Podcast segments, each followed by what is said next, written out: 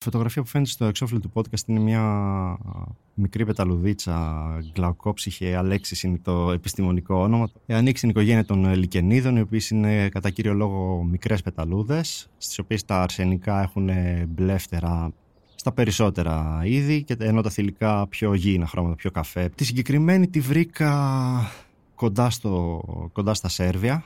Τη βρήκα μετά από βροχή, αλήθεια είναι, οπότε ήταν πολύ ήρεμη. Τότε είναι η καλύτερη καλύτερη ώρα για να βρεις ε, ήρεμα τα ζωή, είτε πολύ πρωί, είτε ε, όταν κοντεύει να βραδιάζει, είτε μετά από βροχή. Αυτή είναι η συγκεκριμένη πεταλουδίτσα, μου αρέσει πάρα πολύ γιατί και στη, στη βάση των φτερών της έχει ένα έτσι αρκετά έντονο ηριδίζον μπλε χρώμα, μπλε πράσινο, δηλαδή ανάλογα και από που το κοιτάς, αλλάζει και λίγο δεν είναι, πολύ έντονα τα χρώματα, είναι λίγο προς το παστέλ κάπως και θεωρώ ότι βγάζει μια ηρεμία, δηλαδή και ο τίτλος που της έχω δώσει είναι το Moment of Rest, έτσι, ένα, μια στιγμή ηρεμίας, ρε παιδί μου και αυτό ουσιαστικά θέλω και να, να πετύχω, δηλαδή να βλέπει κάποιος ε, αυτή τη φωτογραφία και να ηρεμεί, να μην ε, υπάρχει κάτι που να, το, να τραβά την προσοχή, να το αποσπά την προσοχή, να τον αγχώνει.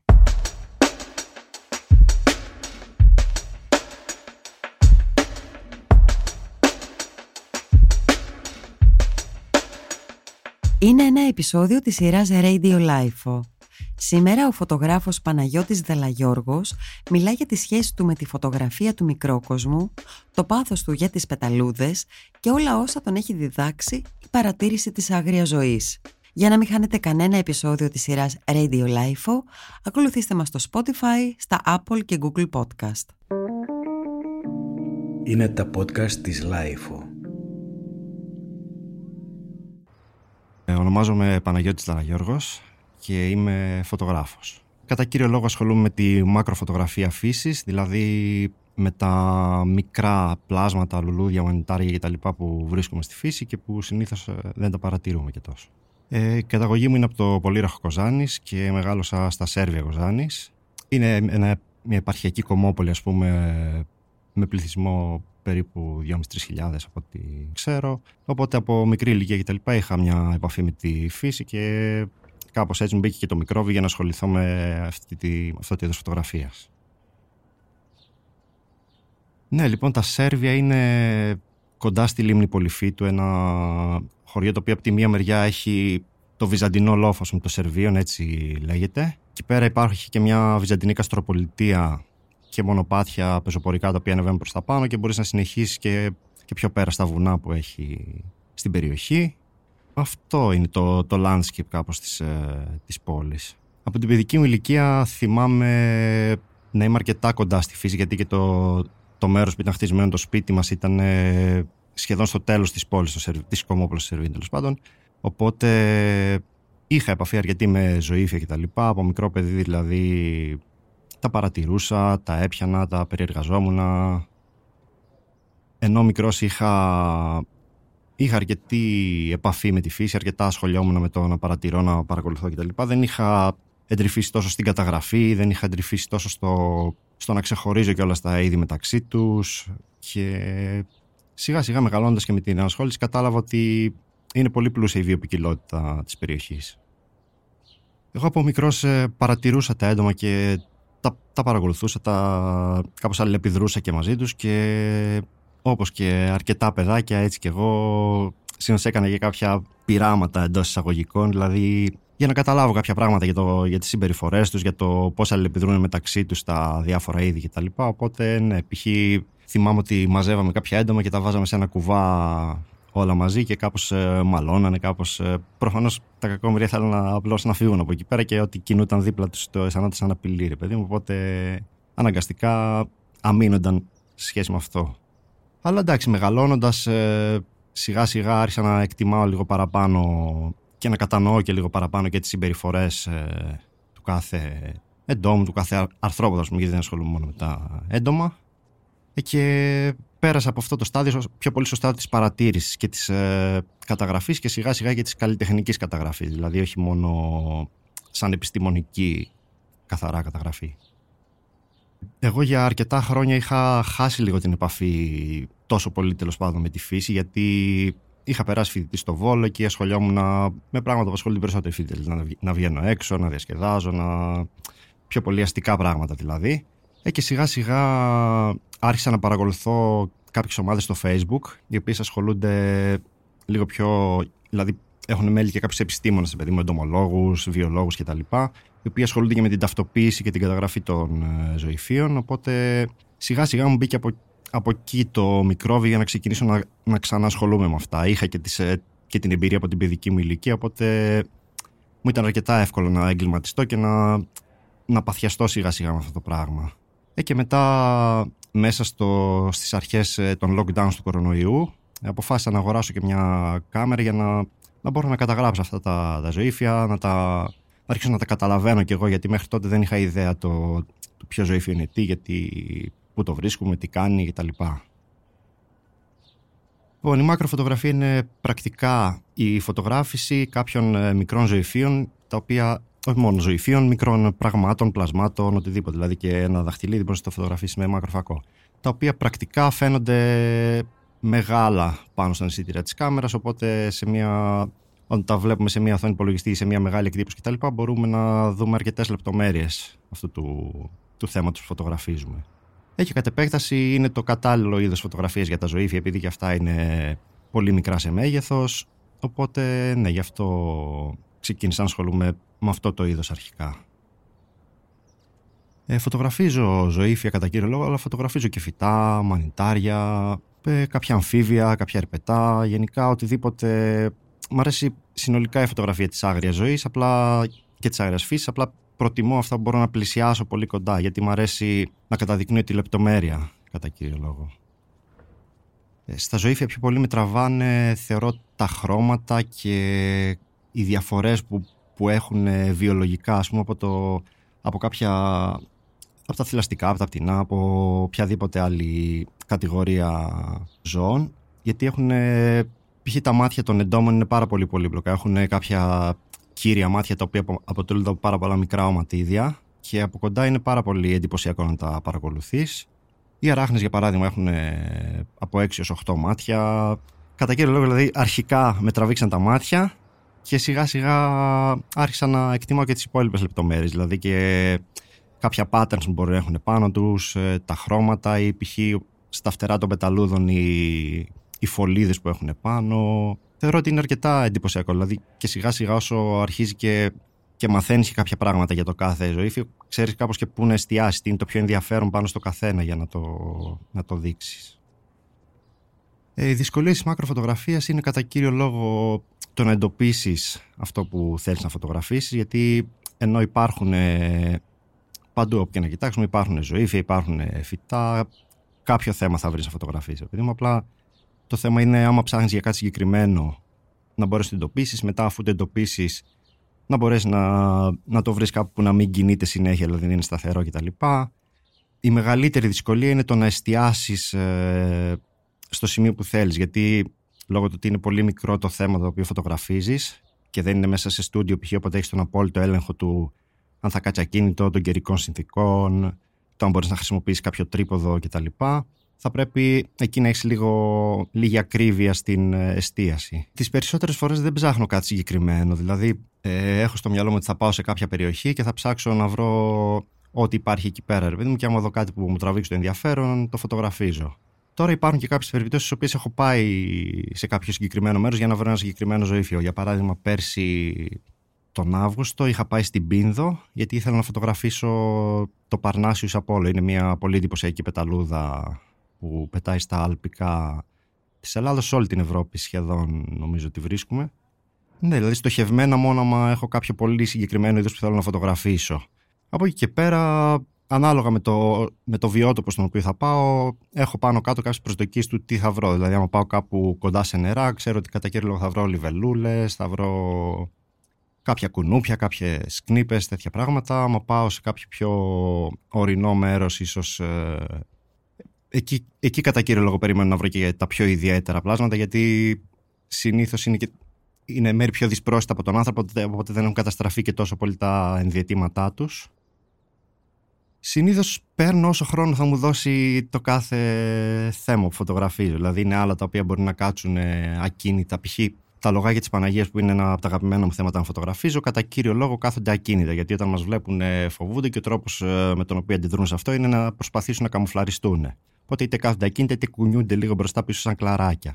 Οπότε και έχεις πολύ χρόνο να το φωτογραφίσεις. Τώρα, π.χ. σε μια πεταλούδα ή σε μια μέλισσα η οποία είναι πιο δραστήρια, ε, κατά κύριο λόγο αυτό. Περιμένω να κάτσει σε ένα λουλούδι που να αρχίσει να ρουφάει τη γύρι και να στο λίγο χρόνο που θα μου δώσει να προσπαθήσω να τη βγάλω. Θεωρητικά υπάρχει τρόπος να κάνεις τέλειωμα ω στο φακό, αλλά δεν είναι ηθική τρόπη. Δηλαδή, συνήθως ε, περιλαμβάνουν κάποιο είδους κακοποίηση και το αποφεύγω. Δηλαδή, δεν ε, χρησιμοποιώ καθόλου τέτοιες πρακτικές. Συνήθως ε, για πιο καταγραφικούς. Δηλαδή, οι επιστήμονες μπορεί να κάνουν κάποιο π.χ. για τις πεταλούδες και τις νυχτοπεταλούδες που ξέρω, βάζουν ε, για τις νυχτοπεταλούδες ένα άσπρο πανί στο οποίο ρίχνουν πάνω ε, υπεριόδε φως, το οποίο τραβάει πάρα πολύ τις νυχτοπεταλούδες. Και για τις πεταλούδες βάζουν κάποια χαρτιά ή φάσματα που τα βουτάνε μέσα σε, σε ένα διάλειμμα γλυκού κρασιού και ζάχαρης ε, και πάνε κάτω. Απλά αυτό είναι. Συνήθως το χρησιμοποιούν για καταγραφικούς σκοπούς. Δηλαδή είναι δύσκολο να βγάλεις μια καλλιτεχνική φωτογραφία με τόσο μονότονο φόντο.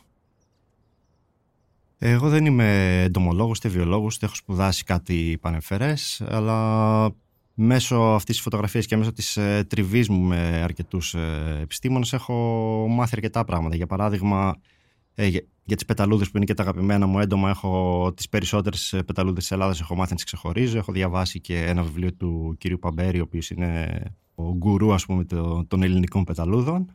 Ε, και ναι, σιγά σιγά θέλοντας και μη, βασικά θέλοντας, γιατί προφανώς και με το να μαθαίνεις και πληροφορίες για το θέμα φωτογραφίζεις, ε, γίνεσαι καλύτερος σιγά σιγά και στην προσέγγιση.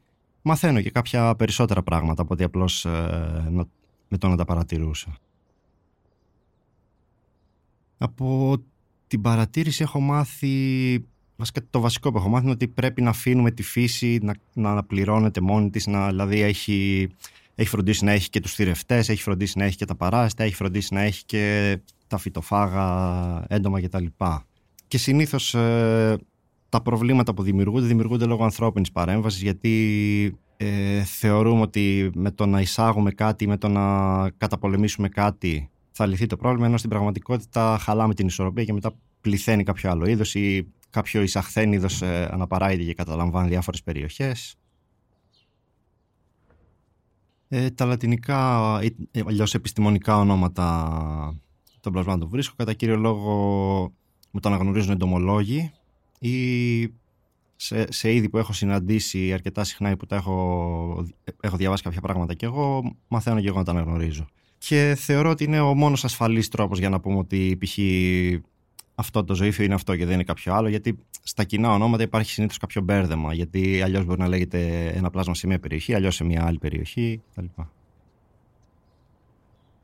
Ε, στην Αθήνα δεν έχω πάρα πολύ καιρό που έχω κατέβει. Έχω κατέβει από το Δεκέμβρη και σιγά σιγά αρχίζω να ψάχνω και τα μέρη εδώ κοντά στα οποία μπορώ να πηγαίνω και να κάνω αυτό το είδος φωτογραφίας. Μέχρι στιγμής έχω πάει αρκετές φορές στο Όρο Εγάλεο. Ε, στον Ημιτό έχω πάει επίσης αρκετές φορές και λίγες λιγότερες στα Τουρκοβούνια, έχεις στο Πικύλο. Αλλά έχει αρκετά μέρη στην Αθήνα. Δηλαδή και Πάρνηθα, Πεντέλη που είναι σχετικά κοντά, μπορεί κάποιος να πάει και να, να ξεκινήσει να αναζητάει, να φωτογραφίζει. Τώρα πιο πρόσφατα, η πιο πρόσφατη μου εξόρμηση ήταν στο Όρος Εγάλεο, όπου αυτή τη στιγμή γίνεται χαμός από ζωήφια και από λουλούδια, δηλαδή είναι όλο ανθισμένο, είναι πολύ όμορφο τώρα. Βασικά και σαν βόλτα, απλώς και σαν βόλτα να πας και να το να το περπατήσεις. Συνήθως είναι ένα μοναχικό σπορ, δηλαδή πρέπει τα άτομα, άμα θες να το κάνεις παρέα, πρέπει τα άτομα που θα είναι μαζί σου να έχουν και αυτά το αντίστοιχο ενδιαφέρον, γιατί αλλιώς βαριούνται, γιατί προχωράω, ρε παιδί μου, εγώ μπορεί να 20 μέτρα να συναντάω κάτι που μου αρέσει, να σταματάω να το φωτογραφίζω. Τώρα, άμα κουβαλάω κι άλλους μαζί μου οι οποίοι δεν ε, ασχολούνται με αυτό το πράγμα, θα βαρεθούν μετά από κάποια ώρα, η αλήθεια είναι. Αλλά εντάξει, υπάρχουν ε, κάποια άτομα τα οποία και αυτά κάνουν ε, παρατηρήσεις και αυτά τους ενδιαφέρει στη φωτογραφία κτλ. Για παράδειγμα, στην Πίνδο που είχα πει νωρίτερα, είχα πάει με μια φίλη από εδώ από Αθήνα, η οποία ήταν και γνώστερη, δηλαδή αυτή ουσιαστικά μου έδειξε το μέρος που πετούσε εκείνη η πεταλούδα. Ε, τα αγαπημένα μου έντομα είναι οι πεταλούδες. Ε, και ναι, η αλήθεια είναι ότι μου έχουν γίνει λίγο αιμονή οι πεταλούδες. Έχει πάρα πολύ ενδιαφέρον ε, επειδή κάποια είδη είναι πολύ παρόμοια μεταξύ τους, αλλά ξεχωρίζουν από, ένα, από μια πάρα πολύ μικρή λεπτομέρεια. Έχει ενδιαφέρον να τις παρατηρήσεις και να προσπαθεί να τις ταυτοποιήσεις ε, με βάση αυτό. Επίσης, ε, οι πεταλούδες είναι ένα από τα, μια από τις οικογένειες τέλος πάντων, οι οποίες επηρεάζονται πολύ άμεσα από την κλιματική αλλαγή. Οπότε παρατηρώντας και καταγράφοντας τους αριθμούς των πεταλούδων σε κάποια περιοχή, καταλαβαίνουμε και λίγο πολύ αν χρειάζεται κάποια δράση για την προστασία της περιοχής και για παράδειγμα συμμετέχω και σε σαν εθελοντής στο πρόγραμμα Απόλο του Τμήματος Βιοποικιλότητας του Πανεπιστημίου Ιωαννίνων το οποίο ασχολείται με αυτό, με την καταγραφή ουσιαστικά των πεταλούδων και με σκοπό να, να προστατέψει ουσιαστικά κάποιες περιοχές, γιατί και κάποια είδη πεταλούδας είναι σπάνια που υπάρχουν στην Ελλάδα. Πιθανόν υπάρχουν και μόνο στην Ελλάδα και πιθανόν άλλο στον κόσμο. Ναι, τα έντομα γενικότερα τα ζωήφια παίζουν πάρα πολύ σημαντικό ρόλο στη διατήρηση του οικοσυστήματος. Δηλαδή είναι σχεδόν ε, κατά αποκλειστικότητα οι επικονιαστές ε, φυτών και όλος περιέργως ε, εμείς γνωρίζουμε κατά κύριο λόγο ότι οι μέλισσες επικονιάζουν τα φυτά ενώ οι μεγαλύτεροι επικονιαστές των φυτών είναι τα σκαθάρια τα οποία είναι και αν δεν κάνω λάθος οι μεγαλύτεροι τέλος πάντων από τις μεγαλύτερες οικογένειες εντόμων. Τώρα η επαφή του ανθρώπου με τα έντομα είναι λίγο περίεργη. Δηλαδή συνήθως τα φοβόμαστε, αειδιάζουμε γιατί και αυτά ρε παιδί μου υπάρχουν κάποια άτομα τα οποία τσιμπάνε για παράδειγμα κουνούπια, μύγες ε, κτλ. Αν και τα περισσότερα τουλάχιστον από τη δική μου εμπειρία δεν, έχουν, δεν θέλουν δεν θέλουν να έχουν καμία σχέση με τον άνθρωπο. Δηλαδή, μόνο αν ε, σε περίπτωση στην οποία θα απειληθεί άμεσα η ζωή τους και δεν θα μπορέσουν να ξεφύγουν, μόνο τότε θα, θα δαγκώσουν. Για παράδειγμα, οι αράχνες, όπου πολλοί κόσμοι ε, τις φοβάται, τις αράχνες. Ε, στην Ελλάδα έχουμε περίπου 1300, 1300 κάτι είδη αραχνών νομίζω, τις οποίες ε, τα δύο είναι δυνητικά επικίνδυνα για τον άνθρωπο. Και γιατί λέω δυνητικά, γιατί το ένα, το, το μοσαγιακό λοξοσκελές είναι πάρα πολύ ήρεμο είδος. Το έχω ανεβάσει για παράδειγμα πάνω στο χέρι μου, ούτε καν ε, προσπάθησε να με δαγκώσει κτλ. Και επίσης έχουμε ακούσει κάποιες ιστορίες για μαύρες χείρες που δαγκώνουν και δημιουργούν προβλήματα. Και έχουμε και εμείς μια μαύρη χείρα, τη μεσογειακή μαύρη χείρα, η οποία ναι, μεν το δάγκωμά της είναι πολύ επικίνδυνο, αλλά και αυτή ο μόνος τρόπος να σε δαγκώσει είναι άμα την πιέσεις και δεν, να δεν μπορεί να ξεφύγει από το, από το χέρι σου με κάποιο τρόπο. Για παράδειγμα, σε αγροτικές εργασίες, αν πάμε να πιάσουμε κάποιο τελάρο, κάποιο τούβλο κτλ. Και, και τύχει να ζουλήξουμε και μία ράχνη μαζί με αυτό, λογικά θα μας δαγκώσει.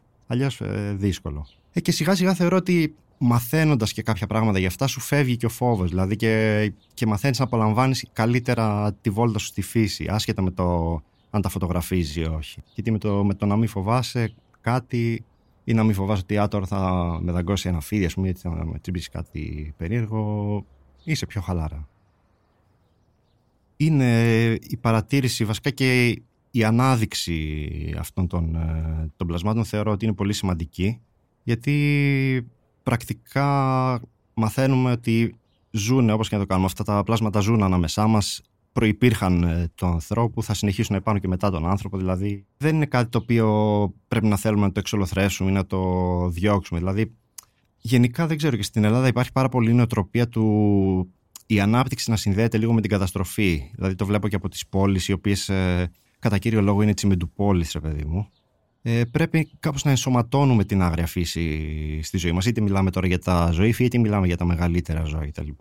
Γιατί στην τελική και εμείς είμαστε μέρος αυτού του, του συνόλου, έτσι. Και αλληλεξαρτώμαστε, δηλαδή αν ε, εξαφανιστούν τα έντομα δεν θα πάρει πολύ καιρό μέχρι να εξαφανιστούμε κι εμείς.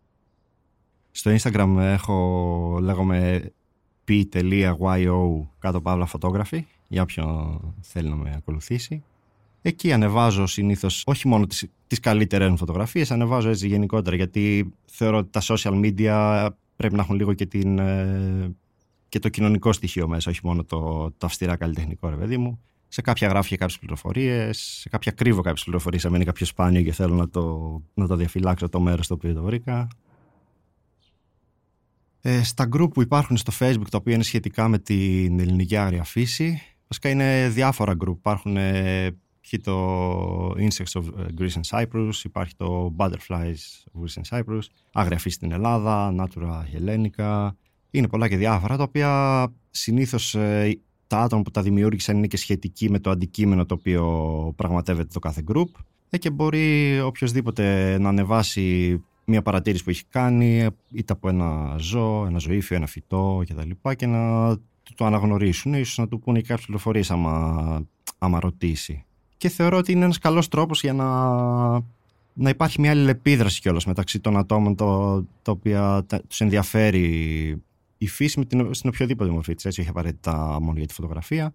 Ε, και μέσω αυτών γίνονται και γνωριμίες. Δηλαδή, και εγώ έχω γνωρίσει άτομα από εκεί πέρα με τα οποία συζητάμε σε καθημερινή βάση. Με κάποιου έχουμε πάει και σε εξορμήσεις, έχουμε βρεθεί για καφέ.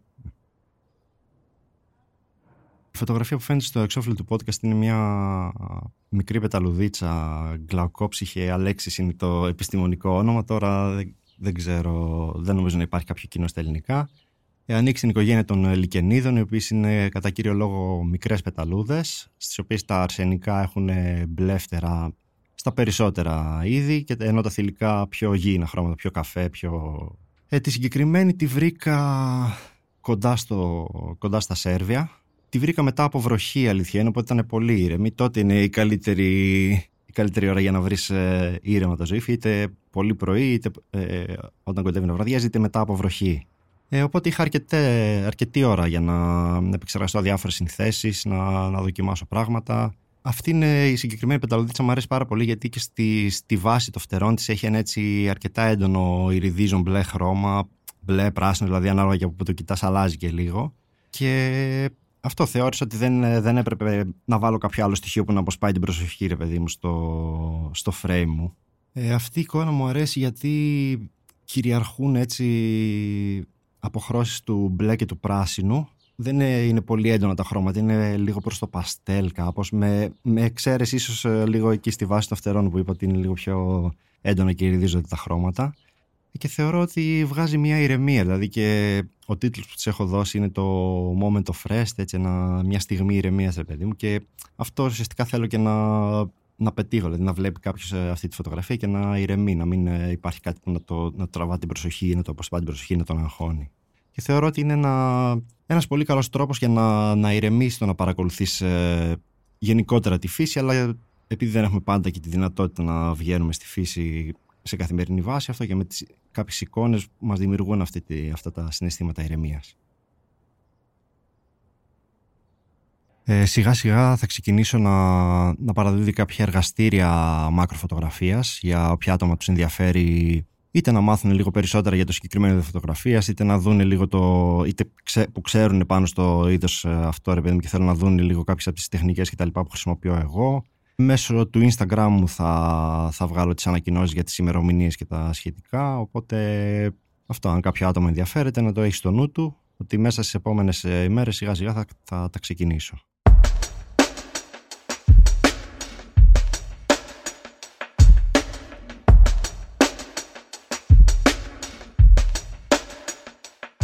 Ήταν ένα επεισόδιο της σειράς Radio Life. Σήμερα ο φωτογράφος Παναγιώτης Δαλαγιώργος μας μίλησε για τη σχέση του με τη φωτογραφία του μικρόκοσμου, το πάθος του για τις πεταλούδες και όλα όσα τον έχει διδάξει η παρατήρηση της άγριας ζωής. Για να μην χάνετε κανένα επεισόδιο της σειράς Radio Life, ακολουθήστε μας στο Spotify, στα Apple και Google Podcast. Ηχοληψία, επεξεργασία και επιμέλεια, Γιώργος Ντακοβάνος και Μερόπη Κοκκίνη. Ήταν μια παραγωγή της Lifeo. Είναι τα podcast της Lifeo.